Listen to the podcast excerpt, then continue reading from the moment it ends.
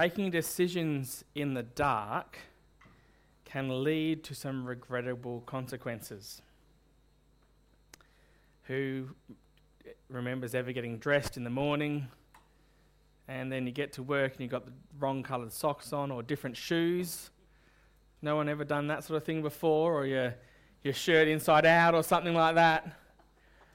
Uh, well, back in the days before electricity, there was a stingy and miserly old farmer uh, who was taking his hired farmhand to task for carrying a lighted lantern when he went to visit young ladies he was interested in courting or dating. The old farmer had it go at him and said, When I went dating, I never carried one of those things. I always went in the dark. Yes, the hired hand said wryly, and look what you got. and an amusing story to orient us to the topic this morning, which is light, as we continue our series in 1 John titled Love Illuminated. Today's message is Walk in Light. When we speak of light, we know the opposite, of course, is darkness and we are presented with two choices walk in light or walk in darkness. And I trust that following this message, you will resoundingly choose to follow the instruction of John and walk in light. So if you've got your Bibles with you today, open them with me to 1 John chapter 1. We're going to finish chapter 1 today, starting at verse 5. and uh, yeah, we'll get through the next few chapters today. So if you've got your Bibles, open them up with me. 1 John 1 5. This is the message we have heard from him and proclaimed to you that God is light and in him is no darkness at all. We're going to go verse by verse today just to do something a bit different. So, little chunks, not big chunks today. Um, so, the message that John heard from Jesus and now proclaims is this God is light. In him, there is no darkness at all. What a relief there is in that simple truth. And this motive or figure of light that John uses highlights a couple of things for, for us. First, light illuminates. It reveals, it makes plain for all to see, it removes the ability to hide. The light of God's holiness reveals. Secondly, it deals. The light of God's holiness deals with what the light of God's holiness reveals. But what is it that the light of God's holiness reveals and deals? Well, John calls it darkness. And that darkness is sin. God's light exposes and condemns sin. But this glorious picture of light emphasizes God's splendor and His glory, His truthfulness, His purity, His self communicative nature, His empowering activity, and His right to demand. You see, He is holy, as light is pure. And I'm so glad that we can't comprehend everything about God how is he light? I don't know exactly, and I don't need to know. Do you know how light works? Well, there's this there's something that Einstein called photons. Tiny energy packets that travel and behave like a wave, carry a fixed amount of energy, and occupy no volume and have no mass. This is what we've observed scientifically about light. But how does it work? No one knows. It's, we've only observed it's working. We don't know how it works. And isn't it great that God is so much bigger and infinitely greater than we can understand? Because if I could understand my God, He's not much of a God worth worshipping, is He? He transcends our ability to grasp his existence in its entirety, but he reveals so much that we can know and understand, at least some. The idea of light and dark, good and evil, was common in both Jewish and Greek culture. where John was firmly planted when he wrote this. And so when John says that God is light, he's mainly pointing to the ethical nature of light, the moral implications that our spiritual enlightenment bring to the revelation of the holiness of God. Just as light reveals and purifies, so by his very nature, God illuminates and purifies those who come to him. His nature determines the conditions for fellowship with him. just as darkness has no place in God, so all that is of the darkness is excluded from having fellowship with God. So if you want to cultivate intimacy with God, that fellowship we've talked about from last week, the first step is to leave darkness behind. If we say we have fellowship with Him while we walk in darkness, we lie and do not practice the truth. Verse 6. So, John's claim here is that, that Christians who profess to have fellowship with Him who is light but disobey Him walk in darkness are lying.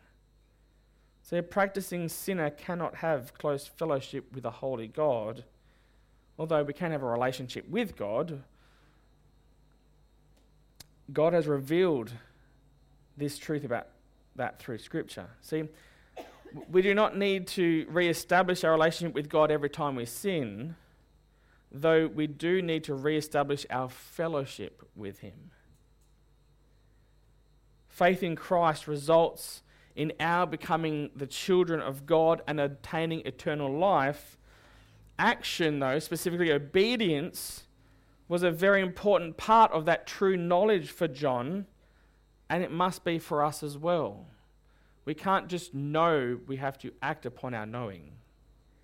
You see, there were some in the church who claimed that your actions bore no relevance once you came to a saving faith in Jesus. This was one of the heresies or one of the, the false teachings that existed at the time that John was actually speaking against. See, once saved, sin no longer had any relevance for you, was their claim. And so whatever you did didn't matter.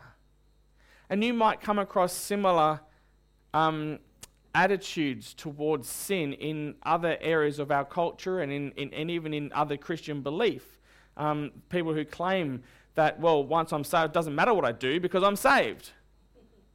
Right? That's the claim. H- have you heard that? Yep. Yeah. I'm saved, so it doesn't matter what I do. God loves me, He's forgiven, I'm forgiven. You know, in one sense, that's true, right? But the outcome of this erroneous belief was that people were acting immorally without regret or remorse. They were not reflecting Christ's glory. In fact, they were walking in darkness. So, this approach towards wrongdoing is not commensurate with God's brilliant character as revealed in His Son. Walking in the darkness of unrepentant sin destroys our fellowship with God. John wrote so that we who are Christians, reading his letter, would enjoy fellowship with him and with God so, unrepentant sin, this darkness, that damages our intimacy and fellowship with God because of our actions. So, if you believe that your sin has no bearing on your relationship with God, then you lie to yourself. No sin is without consequence. And then John writes the most beautiful three letter word in this context. He says, but. But if we walk in the light as he is in the light, we have fellowship with one another, and the blood of Jesus, his Son, cleanses us from all sin. See, walking in the light means walking in the sphere that the light of God's will prescribes. You know, light here doesn't mean God Himself, as it does in verse 5, but the sphere in which God lives and operates. The idea is more where we walk and how we walk. Had John said, according to the light, rather than in the light, he would have been requiring sinless perfection for fellowship with God. And I'm so glad he didn't use that word. Um, so he said, in the light, not according to the light. See, we must be open to and responsive to the light that we have, which increases as we grow in our knowledge of God's will. Brooke Westcott comments How do we do this? If I enter a lighted room and walk around in it, I am walking in the light. I am moving in a sphere which the light illuminates as it shines not only on me, but upon everything around me. If I were to personalize the light, I could also say that I was walking in the presence of the light. Since according to this passage, God not only is light in verse 5, but he also is also in the light. To walk in the light must mean essentially to live in God's presence, exposed to what he has revealed about himself. This, of course, is done through openness in prayer and through openness to the Word of God in which he is revealed. By contrast, to walk in darkness is to hide from God and to refuse to acknowledge what we know about him. Walking in the light is about being responsive to the light which God sheds into our hearts. It's an attitude of willingness to confess immediately every sin as soon as we realize it is sin. And that sort of confession brings us at once into moral agreement with God. So to walk in light is to walk in fellowship with God which has been bought by the blood of his Son Jesus, which cleanses us from all sin. You know, evangelist John Wesley, who lived in the 1700s, was returning home from a church service one night when he was robbed. The thief, however, found his victim to have only a little money and some Christian literature. As the robber, the bandit, as he was leaving, Wesley called out, Stop, I have something more to give to you. The surprised robber paused. My friend, said Wesley, you may live to regret this sort of life. If you ever do, here's something to remember the blood of Jesus Christ cleanses us from all sin. The thief hurried away, and Wesley prayed that his words might bear fruit. Well, years later, Wesley was greeting people after a Sunday service when he was approached by a stranger.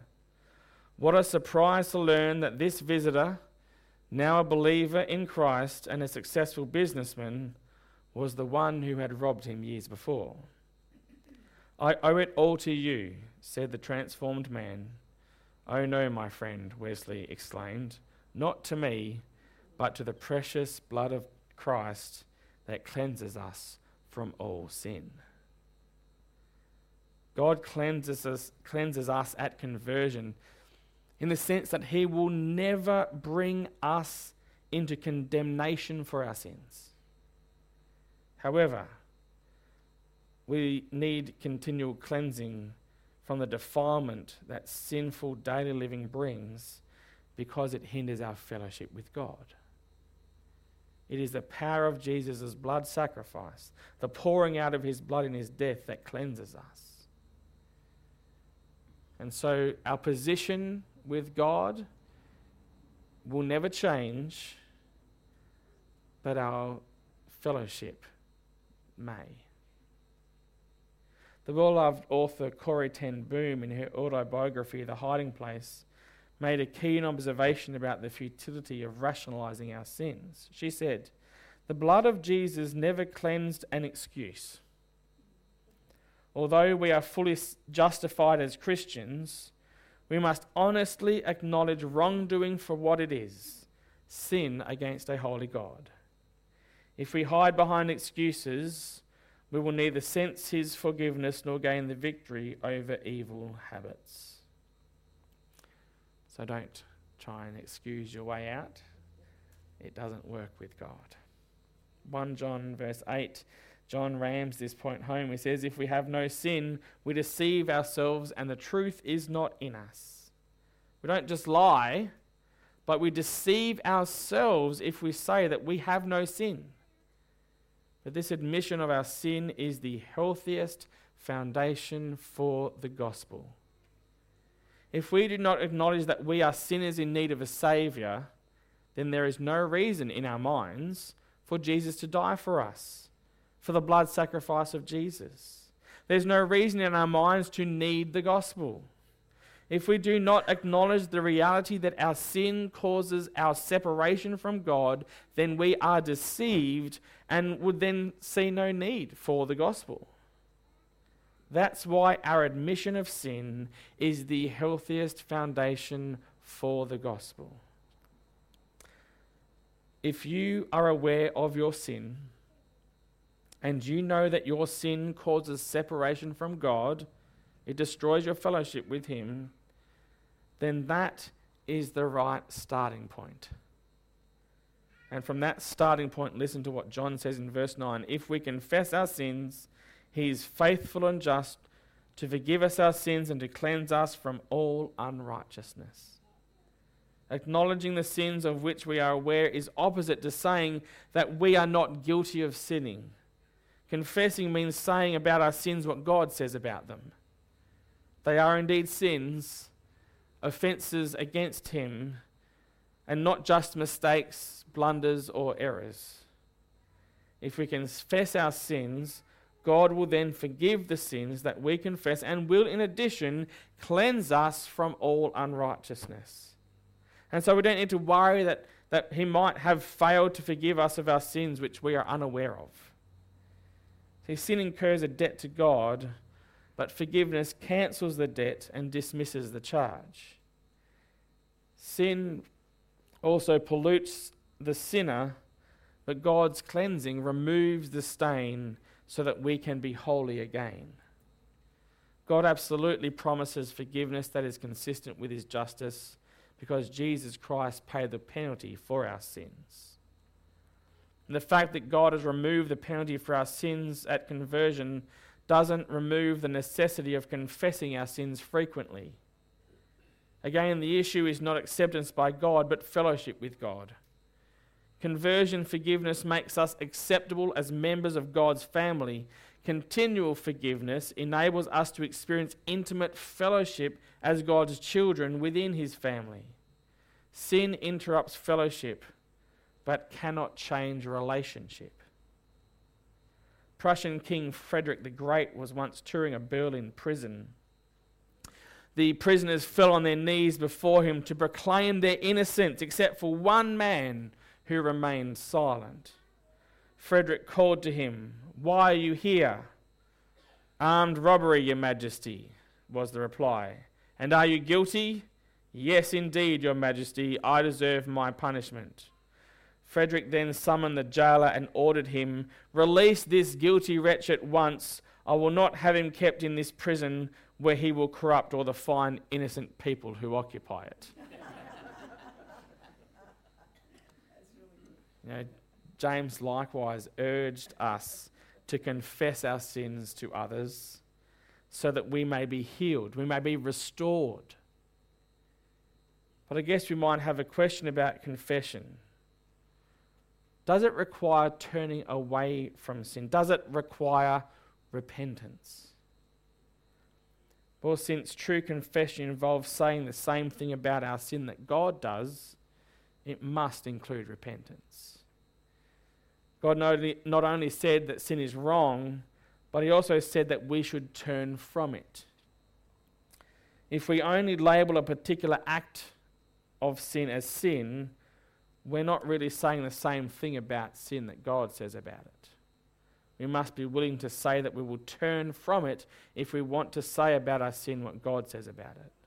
Here's an example for you about repentance and I want to make clear that I'm making this illustration up. But let's say that Andrew came to me a little bit, uh, you know, agitated, looking a little bit concerned. And I asked, What seems to be troubling you, Andrew? And he said, Well, I've overdrawn my account. A polite way of saying that he's been stealing. So I gently asked Andrew, So have you been taking money from your employer? To which he said, Yes. Again, this is made up. How much? Oh, I don't know, he says. I've never really kept track of it. Oh, well, would you say that over the last year maybe you've stolen $10,000? Mm, yeah, I reckon I've stolen that much. If I then said, well, I don't believe in sudden work, how about you try not to steal more than $5,000 this year, then $2,500 the next year, and then over the next course of the few years, you won't even be stealing anymore. If your employer catches you, well, tell them that you're being converted and you'll soon get to the point where you won't steal anymore. Is that how it works with sin? Is that what repentance is? No. The Bible says, steal no more. It's an about face. Let us go to the Bible, see what it teaches, let us believe it, and go and act as people who believe it.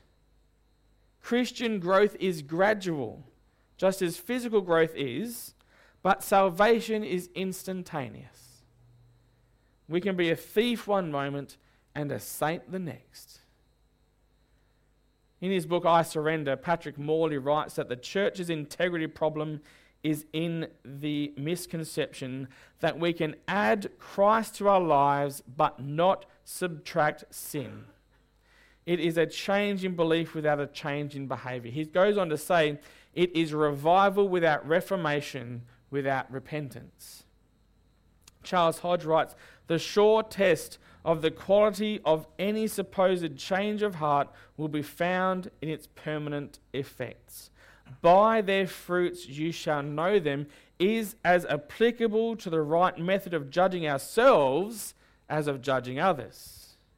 Whatever, therefore, may have been our inward experience, whatever joy or sorrow we may have felt, unless we bring forth fruits meet for, for repentance, our experience will profit us nothing. Repentance is incomplete unless it leads to confession and restitution in cases of injury, unless it causes us to forsake not merely outward sins which others notice, but those which lie concealed in the heart, unless it makes us choose the service of God and live not for ourselves but for Him.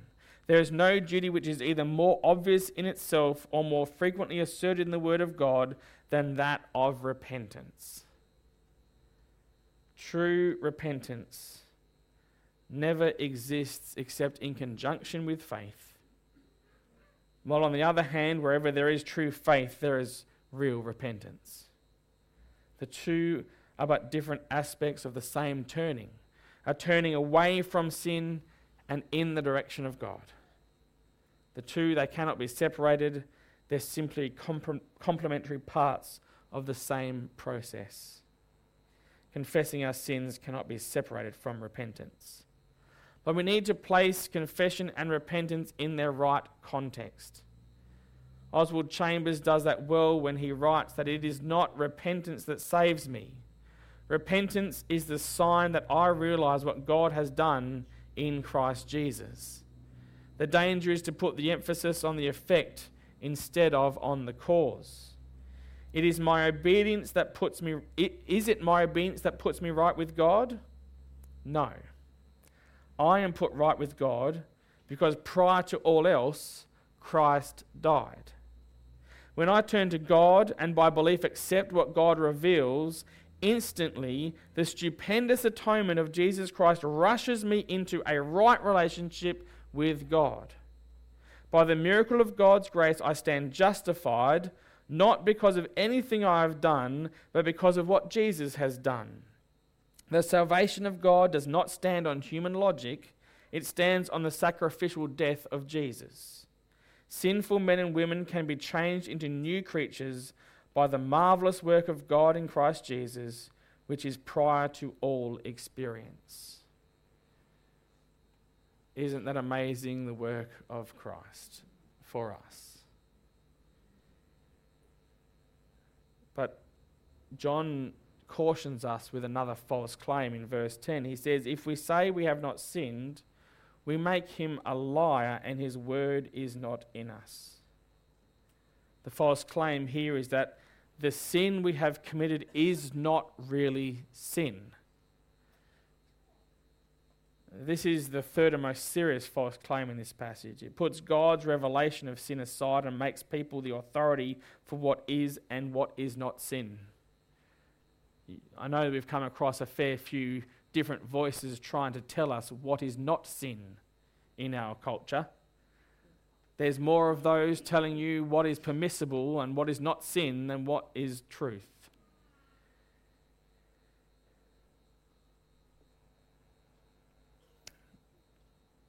It sounds like the messaging we hear every day. And at its core, it is idolatry. It is making ourselves God. It is taking His place as the arbiter of what is acceptable and what is sinful. The claim, this false claim, says that God is wrong in His judgment of people and is therefore a liar, and people that do dismiss His word as invalid. People that do that dismiss His word as invalid. You know, have you heard people who claim to be Christians dismissing what God has called sinful as not sinful at all? What have they done? What does this verse say about such people? Well, first of all, they've committed idolatry because they've made themselves God. And second of all, the reason I think that the Bible seems more and more extreme over time is because our society is veering further and further away from God's values and His will. And it is not going well for our society, is it? Well, we shouldn't be surprised. In fact, God has told us that this is the way things will go.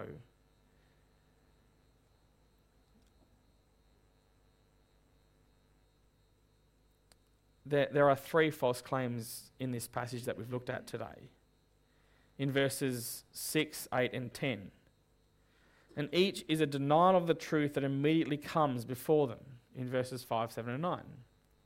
So the first truth that we saw today was God is light. Verse 5 God is light. The false claim is that we can have fellowship with God even though we walk in darkness. That seems ridiculous because in Him there is no darkness at all. So, how can a God who is light have fellowship with darkness when there's no darkness in the light? Interesting. You might remember a few things uh, a little while ago. I spoke on light and was talking about the essential qualities of light. One is that it always overcomes darkness. Um, the second truth is walking in the light is necessary for fellowship with God. The false claim is that we are not guilty when we sin. And the third truth is confession is necessary to restore fellowship with God. And the false claim is that we have not sinned. And that false claim is made by people who decide that they are going to decide what is sin and what is not, rather than looking to God's word, which has revealed to us what sin is and what sin is not. And that's why I believe there are few passages more crucial and fundamental to daily Christian living than this one. It is here that John, with full authority as one who had seen, heard, and touched Jesus himself, lays down for us the basic principles which underlie a vital walk with God. Matthew Henry writes The Christian religion is the religion of sinners. The Christian life is a life of continued repentance, of continued, continual faith in, thankfulness for, and love to the Redeemer. So, how can we best live in thankfulness for and love to our Redeemer? Well, hopefully, what you've seen from this passage today is that we do that best by walking in the light. This means first acknowledging that God is light. And so we should choose light over darkness. Secondly, walk in fellowship with God by staying in the light. And third, confessing our sin, repenting of our sins, so we can restore our fellowship with God and remain in fellowship with Him. That's how we remain in the light. So let me end with this encouragement to you walk in light. Do whatever you need to do to maintain your position basking in God's glorious light. It all begins by acknowledging our sin. If you have sin you need to confess and repent of, that's a great place to start. Repenting and turning away from sin is the next, as that bears the fruit of salvation and restores our intimacy and fellowship with God. Sort of reminds me of have you ever seen cats? Not that I like cats. Sunning themselves, and then the sun moves. What does the cat do? It moves where? Back into the light you know, we might not recognize that as we've been basking God's light, we might not recognize that we've actually moved and this, the light sort of is no longer on us. So, what do we do? We move, right? God's light has not changed. What has? We have. Our sin has moved us from that light. So, what do we do? We confess and repent. And what happens then? Fellowship is restored and we're back in the light. Is that hard? Is that concept a hard one to grasp today? Hopefully not. Now, if you're from a Catholic background, then you've probably got this idea of having to go to a priest to confess your sins to a person, right? To then receive instructions on how to absolve your sin. That is not found in Scripture.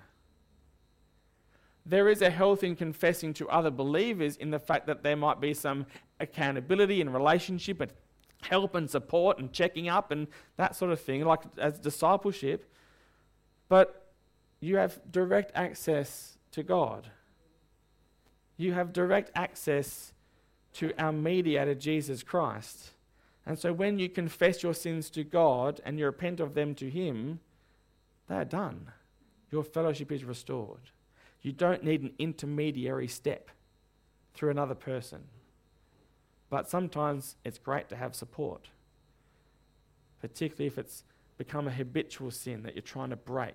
Having that the help and support of a, a, a trusted, close Christian friend who you can confide in and say, hey, I'm actually really struggling in this area. Would you please pray for me and hold me accountable? Check in with me and say, hey, how have you been going?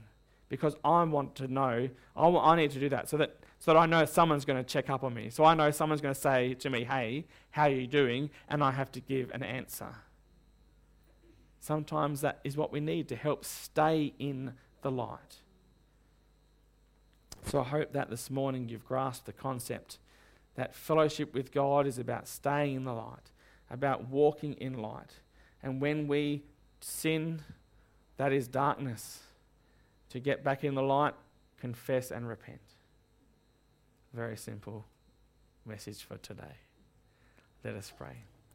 Lord Jesus, we thank you that you are indeed light, glorious light, and in you there is no darkness at all. And so, Lord, we want to confess our sins before you today. And we repent of those sins. And Lord, we want to walk in your light. And may that be something we do every single day.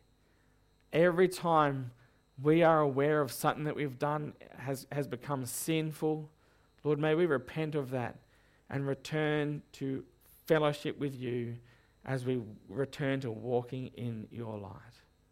May we not be deceived by believing that you are nothing but light. May we not be deceived that sin carries no guilt.